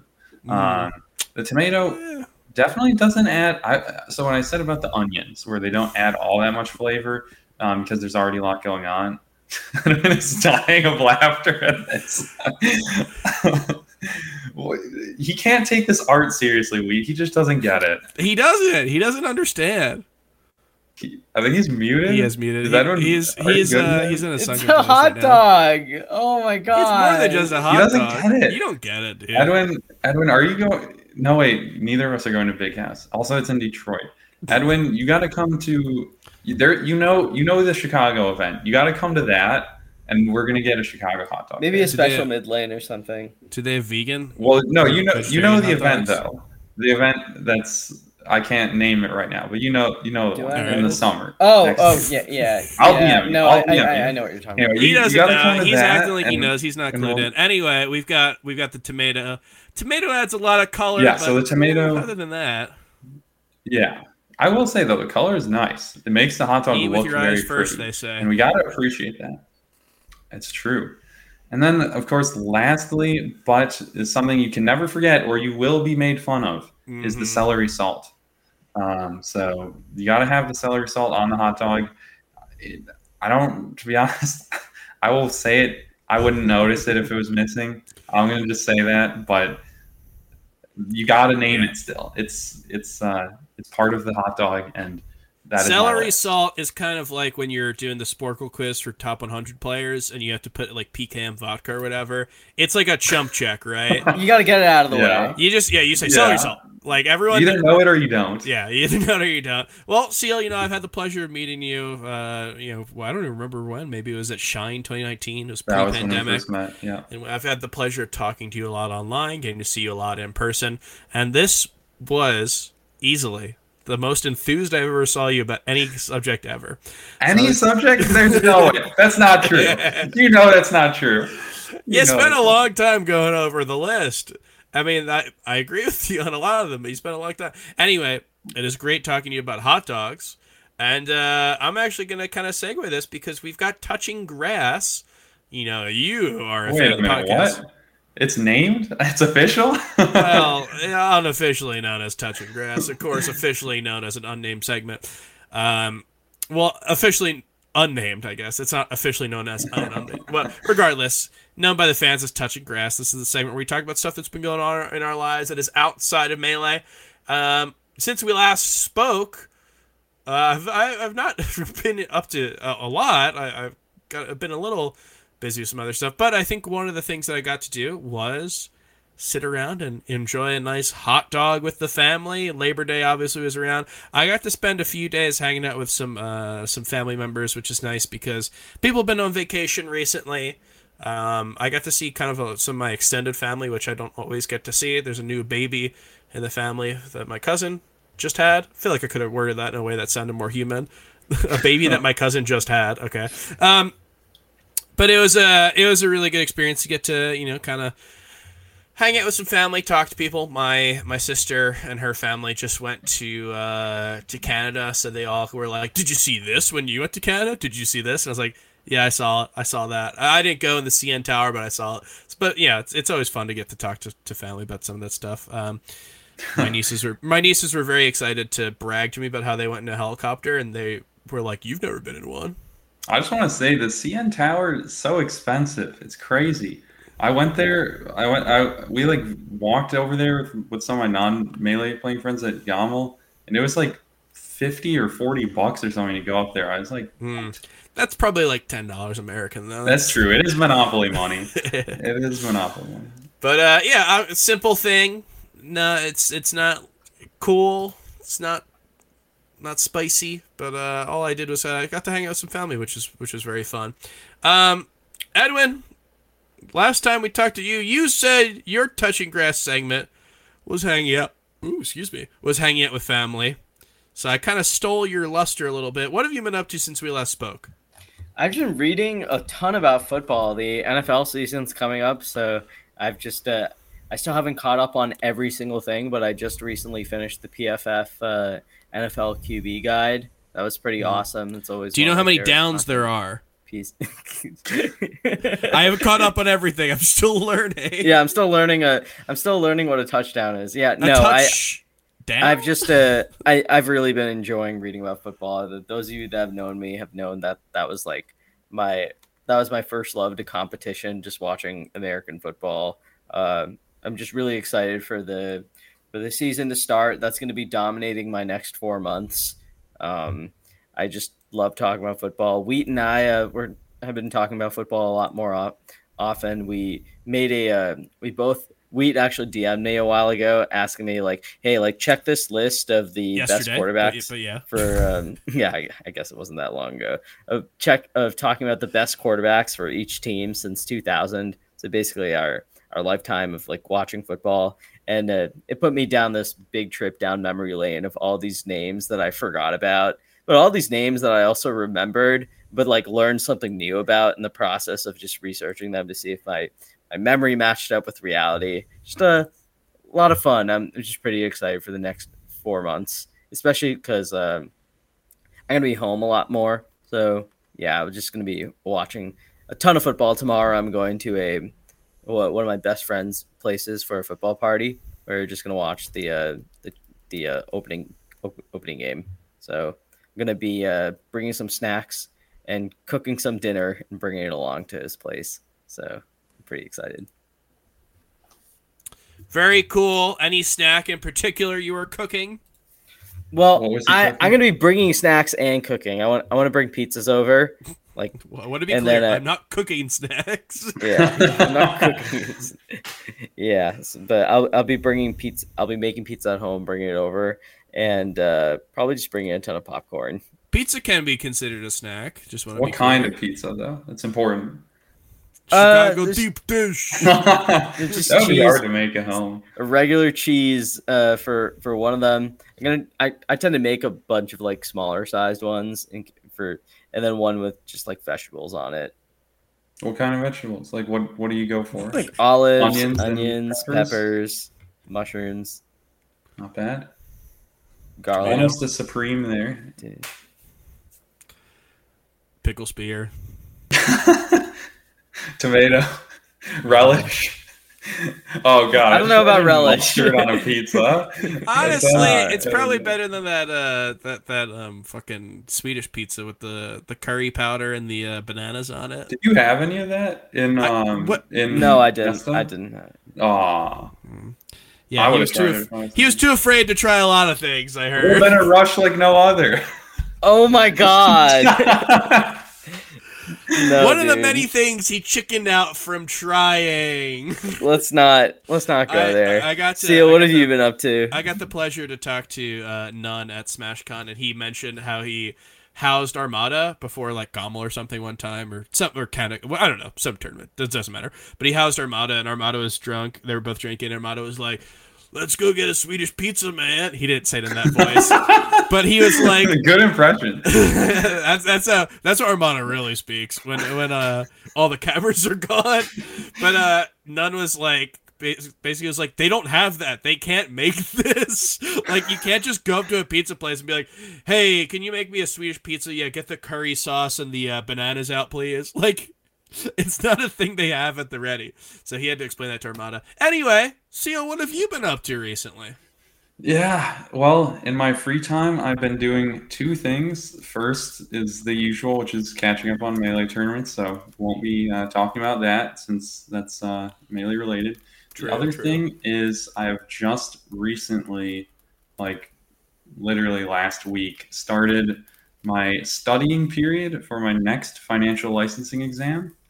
Um, I do work in finance, and there are many different exams that you can pass in finance to get certain licenses. Um, these licenses just basically allow you to legally do stuff, because obviously it's a very regulated industry. Um, so I'm just starting my uh, my most recent uh, licensing study period. Actually, it's going to take me like three months to do it. oh my god. Anyway, um, I lost my train of thought. No. what was I saying? Oh yeah, so it's gonna take me like three months to do it. Um, I'm sorry, Chroma's killing me in chat right now. So, so it's gonna take me like three months to do it since I have to do it on my own time. Um, it's not, I don't get like time at work to do it, so it kind of sucks. I have- to like clock out of work and then spend another hour like reading this 560 page book and then answering a bunch of multiple choice questions to practice for it. But you know, it's part of life. You got to do all these uh, prerequisites in order to advance yourself. Um, that's probably you could also very- mooch off other people. well, I I could do that, but in my field, I'm pretty sure that would be illegal.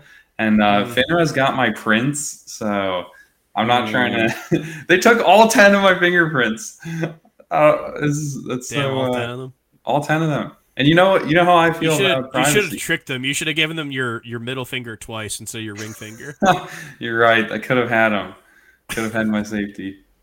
And then I'll just use my my ring finger like to for to commit all crimes. oh, oh, yeah, you, you'll uh, you'll steal the diamond from the middle of the museum with just your ring finger. No, I'm just like I'm like just balancing it on my ring finger the whole time. I mean, a, Uh, a diamond on someone's ring finger. Mm, I've heard that one before. You have a point. You have a point. Um, something a little more interesting though, uh, that because I I know the average person when they hear finance, their their head starts to droop down and they start to fall asleep.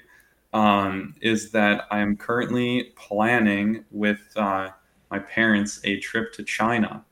Um, Oh, nice. However, there is one unfortunate downside about that trip.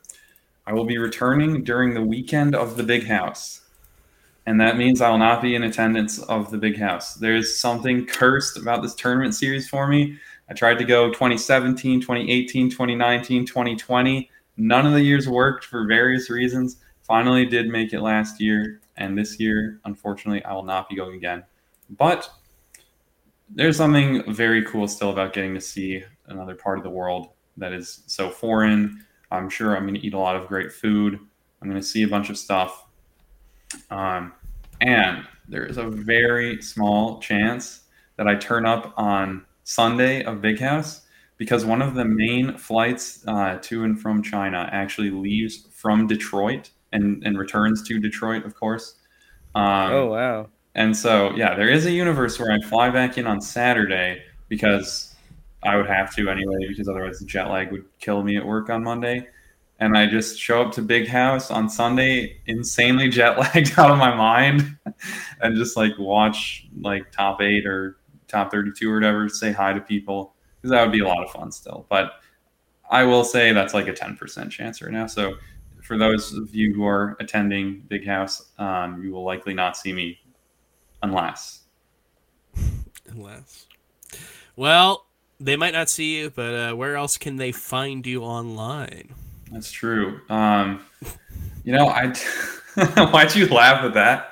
Yeah, why did you say Why do you that's, true? Where can they find you What? online is not the, the that's not the kind of prompt that would so. get a that's true response. All right, you know Yeah. what? I'll, I'll say. you just uh, got owned by Edwin Budding. Damn it! I almost made it through the episode without getting owned.